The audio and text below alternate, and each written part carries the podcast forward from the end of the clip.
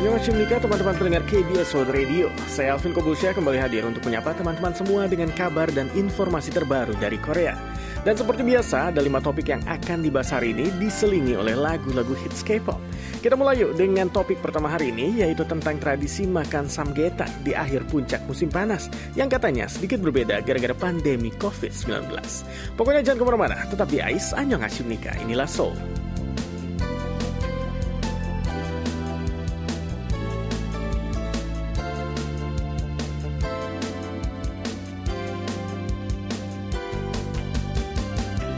Pendengar, saat ini kan beberapa kota besar di Korea sedang diberlakukan prosedur jaga jarak level 4 ya.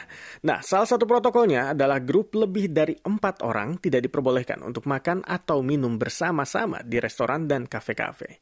Dan dengan adanya peraturan seperti ini, tentu saja banyak sekali restoran dan kafe yang jumlah pelanggannya menurun. Tapi tidak dengan restoran yang satu ini. Nama restorannya adalah Bukchok dan terletak di hati kota Seoul alias jantung kota Seoul yaitu di distrik Chunggu. Restoran ini adalah restoran spesialis hidangan tradisional Korea yaitu samgetang atau sup ayam ginseng. Dan walaupun kota Seoul dan sekitarnya memperlakukan jaga jarak level 4, pendengar, di depan restoran ini masih terlihat antrean yang panjang bahkan hingga 50-an orang. Setiap musim panas, warga Korea memang punya tradisi makan samgetang. Dan biasanya nih, samgetang ini dimakan di awal, pertengahan, dan akhir atau puncak musim panas atau hari-hari terpanas sepanjang tahun Korea yang disebut dengan sambok atau tiga bok. Jadi ada cobok alias awal, jungbok tengah, dan malbok atau akhir. Tahun ini nih, cobok jatuh pada tanggal 11 Juli, ya awal tadi ya. Sedangkan jungbok pertengahan musim panas itu pada tanggal 21 Juli dan terakhir akhir musim panas yaitu malbok jatuh pada tanggal 10 Agustus kemarin. Dan banyak keluarga yang membuat samgetang mereka sendiri di rumah. Tapi nih, samgetang yang terkenal paling enak ya di restoran Bukjok ini. Makanya setiap sambok restoran Bukjok selalu penuh. Tapi nih, uh, prosedur jaga jarak level 4 memang membuat suasana restoran Bukjok tahun ini berbeda. Dan seperti yang sudah saya sebutkan tadi, memang di depan restoran ini masih banyak sekali orang yang mengantri ya. Tapi mereka tidak mengantri untuk makan di restoran, melainkan untuk mengambil pesanan samgetang untuk dibawa pulang. Itu kenapa parkiran restoran ini juga tetap penuh, tetapi mereka hanya parkir sebentar dan langsung pergi setelah mengambil pesanan mereka. Jadi pendengar, walaupun pelanggan yang makan di restoran berkurang, tetapi nih pesanan untuk dibawa pulang malah meningkat. Dan restoran terkenal seperti Bukjok pun jadi restoran seperti restoran cepat saji dengan layanan drive-thru seperti di restoran fast food atau cepat saji. Ada yang datang jauh-jauh untuk membeli 10 porsi sekaligus. Dan ternyata dia adalah kepala tim konstruksi dari distrik Bundang di Provinsi Gyeonggi yang semula ingin mengajak rekan-rekan kerjanya untuk makan bareng di sana. Tapi tentunya karena gara-gara prosedur jaga jarak ya, akhirnya ia memutuskan untuk pesan bawa pulang saja. Selain itu ada juga yang pesan untuk keluarganya dan katanya termasuk orang tuanya dan anak-anaknya, anggota keluarganya ada enam orang. Jadi tidak bisa makan di restoran secara bersama-sama karena maksimal hanya empat orang. Jadi pendengar, memang gara-gara COVID ya, banyak sekali rutinitas, tradisi, dan kebiasaan kita yang berubah atau bahkan terganggu.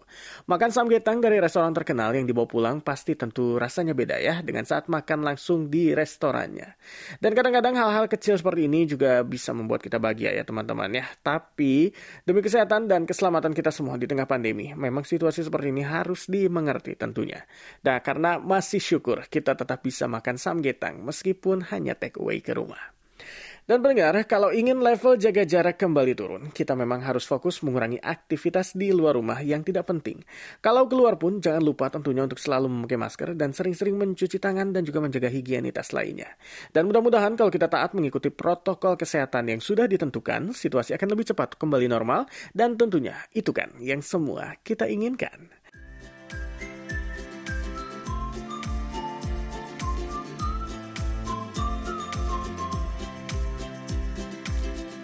Ya pendengar balik lagi di KBS World Radio Indonesia. Di AIS Annyeonghaseyo Inilah Soul bareng saya Alvin Kobus ya Dan pendengar, walaupun jaga jarak level 4 sudah diberlakukan selama lebih dari sebulan Kasus COVID per hari di Korea bukannya turun Tapi malah naik nih sedihnya. Kemarin kasus COVID di Korea bahkan melonjak hingga menembus angka 2000 Untuk pertama kalinya sejak pandemi ini dimulai awal tahun lalu Dan yang lebih parah lagi nih, kasus COVID yang semula berpusat di ibu kota Seoul dan sekitarnya, kini sudah menyebar juga ke kota-kota lainnya seperti kota Busan dan lain-lain. Kalau tahun lalu wisata keluar kota menjadi pilihan liburan yang aman bagi warga Seoul, sepertinya untuk liburan tahun ini nih, warga Seoul mau nggak mau harus stuck alias tertahan berada di dalam kota. Tapi namanya juga musim panas ya, kalau stay di rumah saja pastinya pengap dan kita butuh udara segar. Dan pertanyaannya, lalu kita harus pergi ke mana dong di Seoul di saat pandemi dan musim panas seperti ini? Dan kebetulan banget nih, karena Seoul Tourism Foundation punya tiga rekomendasi tempat yang asik di tengah kota Seoul untuk jalan-jalan bersama keluarga. Yang pertama dipendengar adalah rute Sonjongneng di distrik Gangnam. Jadi, Sonjongneng ini adalah taman pemakaman keluarga Raja Sonjong dari masa awal dinasti Joseon, berarti di awal abad 14. Kalau kita dengar kata Gangnam, mungkin kita akan membayangkan gedung-gedung tinggi dan jalanan yang sibuk ya, seperti dalam dalam musik video Gangnam Style-nya PSY. Dan beda dengan image Gangnam nih, Sonjongnong ini dipenuhi oleh jalur pepohonan hijau yang teduh. Dan sebagian besar jalur di taman ini memiliki tanjakan yang rendah, jadi mudah untuk ditelusuri oleh siapa pun. Adapun perjalanan di rute ini akan memakan waktu kurang lebih 2 jam. Sedangkan tempat kedua adalah rute air terjun Mir di Kebun Museum Nasional Korea.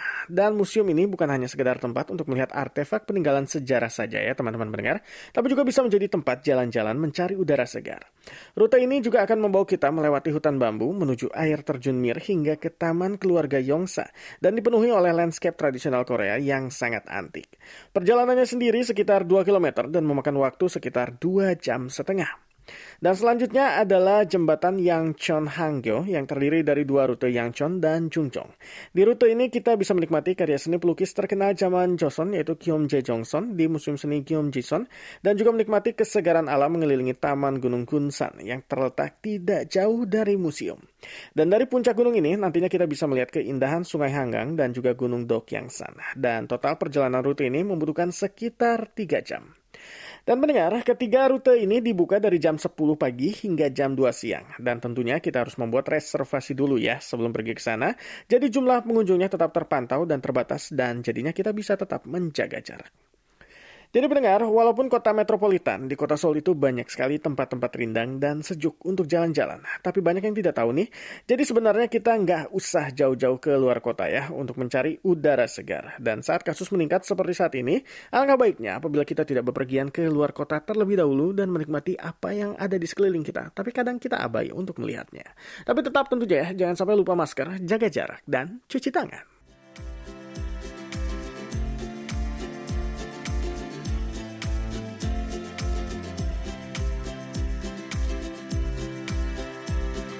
Ya pendengar, tinggal di kota besar seperti Seoul itu memang banyak keuntungannya ya. Fasilitas lengkap, transportasi nyaman, bersosialisasi mudah, makanan enak pun ada di mana-mana. Makanya banyak banget sahabat mahasiswa dan ekspatriat yang kangen dengan kota Seoul begitu mereka pindah ke kota atau negara lain. Tapi ini ada keluarga Pak Hyo-hyun yang malah sebaliknya. Mereka sengaja meninggalkan status sosial beserta segala kenyamanan kota Seoul untuk pindah ke daerah pedesaan negara Amerika. Jadi ini persis seperti kisah Minari ya yang kemarin menang Oscar. Jadi pendengar, Pak Yeon ini lahir di kota Seoul dan mendapatkan pendidikan yang ada di distrik Gangnam, daerah paling elit di Korea. Mulai dari SD, orang tuanya selalu menekankan pendidikan, sehingga beliau berhasil diterima di Universitas nomor satu Korea, yaitu SNU, dan bahkan melanjutkan pendidikan S2-nya di Amerika. Setelah menikah dan punya anak pun, Pak Yeon ini kembali menempuh pendidikan S3 dan meraih gelar profesor. Suaminya sendiri selama 12 tahun bekerja sebagai jurnalis untuk surat kabar di kota Seoul. Jadi status pekerjaan mapan. Dan sekilas, keluarga ini memiliki apa yang diinginkan banyak orang. Lalu, apa yang membuat keluarga Profesor Park memutuskan untuk meninggalkan itu semua dan pindah ke pedesaan di Amerika? Dan ternyata pendengar, kita seperti biasa ya, tidak bisa menilai sebuah buku hanya dari sampulnya saja. Tinggal di kota seperti Seoul juga memiliki sisi negatifnya. Pekerjaan suami Profesor Park sebagai jurnalis membuatnya harus kerja hingga larut malam, bahkan di akhir pekan. Sementara Profesor Park membesarkan kedua anak mereka sendirian. Tetapi yang membuat Profesor Park lebih jenuh adalah bagaimana kebanyakan orang di kota Seoul hanya melihat seseorang dari statusnya saja. Jadi setelah suaminya memutuskan untuk tiba-tiba pensiun dari pekerjaannya sebagai jurnalis di usia yang masih muda, yaitu tahun, Profesor Park pun benar-benar merasakan beban tersebut. Dan sebagai seorang ayah yang bertanggung jawab atas keluarganya, suami Profesor Park pun mencoba untuk mencari pekerjaan lainnya. Tetapi pada akhirnya nih, mereka memutuskan untuk menjual rumah apartemen mereka dan membeli tanah di daerah pedesaan di Arlington, Amerika Serikat dan memboyong anak-anaknya untuk pindah ke sana. Keluarga Pak Yayun pun tinggal kini dengan budget 1 juta won per bulan atau sekitar 12 juta rupiah per bulan. Kalau dirupiahkan dan dengan gaya hidup di Indonesia mungkin uang ini terkesan banyak ya. Tapi untuk pemukim kota Seoul, sulit tentunya untuk memenuhi kebutuhan hidup hanya dengan biaya 1 juta won. Jadi nih, keluarga ini harus belajar dan bereksperimen membuat dan menyiapkan keperluan sehari-hari seperti bumbu-bumbu dasar hidangan Korea, seperti kecap dan doenjang sendiri. Saya membayangkan tentunya hidup mereka seperti keluarga dari film Menari ya, yang tadi sudah saya sebutkan. Tapi meskipun demikian, keluarga Park tidak merasa lelah hidup demikian. Di pedesaan, tidak peduli apakah seseorang lulusan SNU atau bukan, semua manusia dinilai setara. Dan saat ditanya apakah keputusannya itu tidak egois, pindah dari kota Seoul katanya membuat anak-anaknya kehilangan kesempatan untuk mendapatkan pendidikan dengan kualitas baik dan tak segala macam kenyamanan. Tetapi ternyata nih, anak-anak Profesor Park justru tidak suka dengan pertanyaan tersebut, dan mereka justru bersyukur dan ingin seperti ibu mereka saat besar nanti. Dan rencananya nih saat corona berakhir nanti, Profesor Park pun berimpian ingin menjual rumahnya dan berkeliling dunia. Lalu kembali ke Korea, tinggal di daerah terpencil dan membuka toko buku kecil di mana beliau bisa memberikan konseling pendidikan. Beliau pun menginginkan agar manusia tidak terlalu terpaku pada norma sosial dan berani bereksperimen dalam hidup.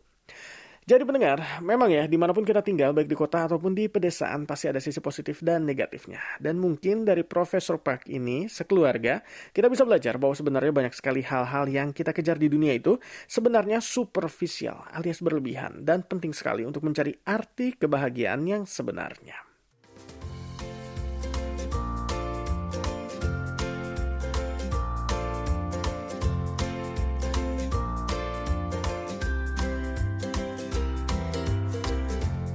Ya pendengar balik lagi di Ais Anya Menikah inilah Soul di KBS World Radio Indonesia bareng saya Alvin Kobus ya. Dan pendengar ada banyak cara ya orang untuk berekspresi.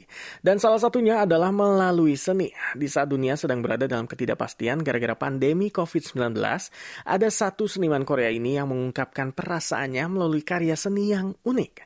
Nama artis tersebut adalah Gina Son, yang artis yang mengekspresikan karyanya dengan medium tanah dan bumi. Maksudnya gimana tuh? Jadi, Gina menggunakan elemen-elemen tanah seperti pasir untuk menciptakan karya seninya. Dan salah satu karyanya yang menarik perhatian dunia seni internasional adalah karya yang berjudul Order and Chaos.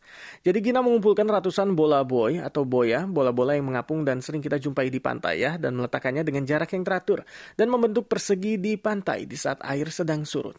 Lama-lama, ombak pasang yang datang akan menyapu bola-bola tersebut sehingga mereka berkumpul menjadi satu. Gina juga pernah melakukan eksperimen yang sama tetapi menggunakan genting-genting gihiwa dari zaman Choson. Genting-genting itu disusun dengan rapi di atas pasir pantai lalu perlahan ombak akan menyapu mereka. Dan kali ini Gina akan melakukan eksperimen yang sama tetapi dengan menggunakan seribu boya. Dan katanya nih, boya-boya yang disusun rapi dan terpisah ini melambangkan manusia yang sekarang sedang dilanda pandemi COVID-19 sehingga harus selalu menjaga jarak. Di saat ombak-ombak menyapu, mereka akan berkumpul menjadi satu membuat satu pulau besar.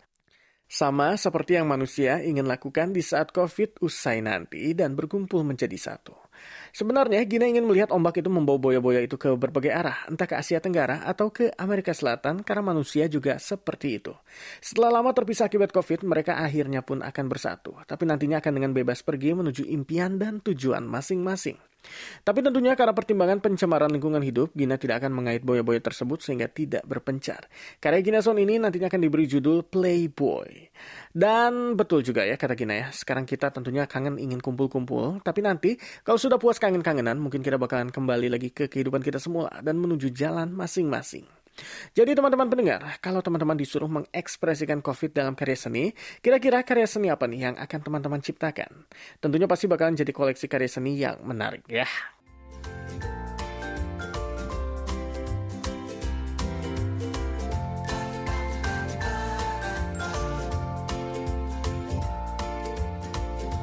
Ya pendengar, pandemi COVID-19 membuat warga Korea demen bernostalgia ke masa-masa yang lebih simpel. Makanya belakangan ini mulai dari lagu jadul sama drama jadul kembali populer di Korea sini. Tapi gara-gara pandemi nggak kunjung berakhir, kayaknya nih selama satu setengah tahun ini kita sudah dengerin semua lagu jadul yang ada dan juga nonton maraton semua drama jadul yang ada. Lalu kalau sudah selesai nostalgianya, hiburan apa dong yang harus kita tonton selanjutnya? Dan mendengar, namanya juga Korea ya, komedi adalah sebuah kebutuhan hidup. Jadi nggak heran nih setelah nontonin semua drama-drama nostalgia seperti Rustic Period dan Country Diary, sekarang giliran program-program parodi berdasarkan drama-drama tersebut yang muncul. Dan salah satunya yang sudah pernah kita bahas yaitu channel YouTube Pang Songguk, plesetan dari kata Bang Songguk alias KBS. Jadi dua komedian, Kwak Bom dan Lee Chang Ho ini sukses banget menghadirkan konten-konten parodi nostalgia. Mulai dari ngikutin adegan-adegan tipikal di drama-drama Korea sampai membuat boyband berkonsep boyband ya. Boyband berkonsep 90-an menggunakan filter yang membuat wajah mereka jadi cantik ala boyband K-pop. Jadi ada juga nih The Rustic Has Returned dari Kakao TV, plesetan dari drama Rustic Period. Jadi drama ini kan aslinya berlatar di masa penjajahan Jepang di tahun 1920-an, tapi dalam plesetan ini tokoh-tokoh utamanya muncul di masa kini dan menjelajahi kota Seoul di tahun 2021. Selain itu ada juga program-program parodi Quiz from the Star yang ngikutin drama My Love from the Star dan tentunya masih banyak lagi. Dan untuk teman-teman yang ingin cari hiburan ringan di masa sulit seperti sekarang ini, program-program seperti ini tentunya pas banget banget ya kayaknya.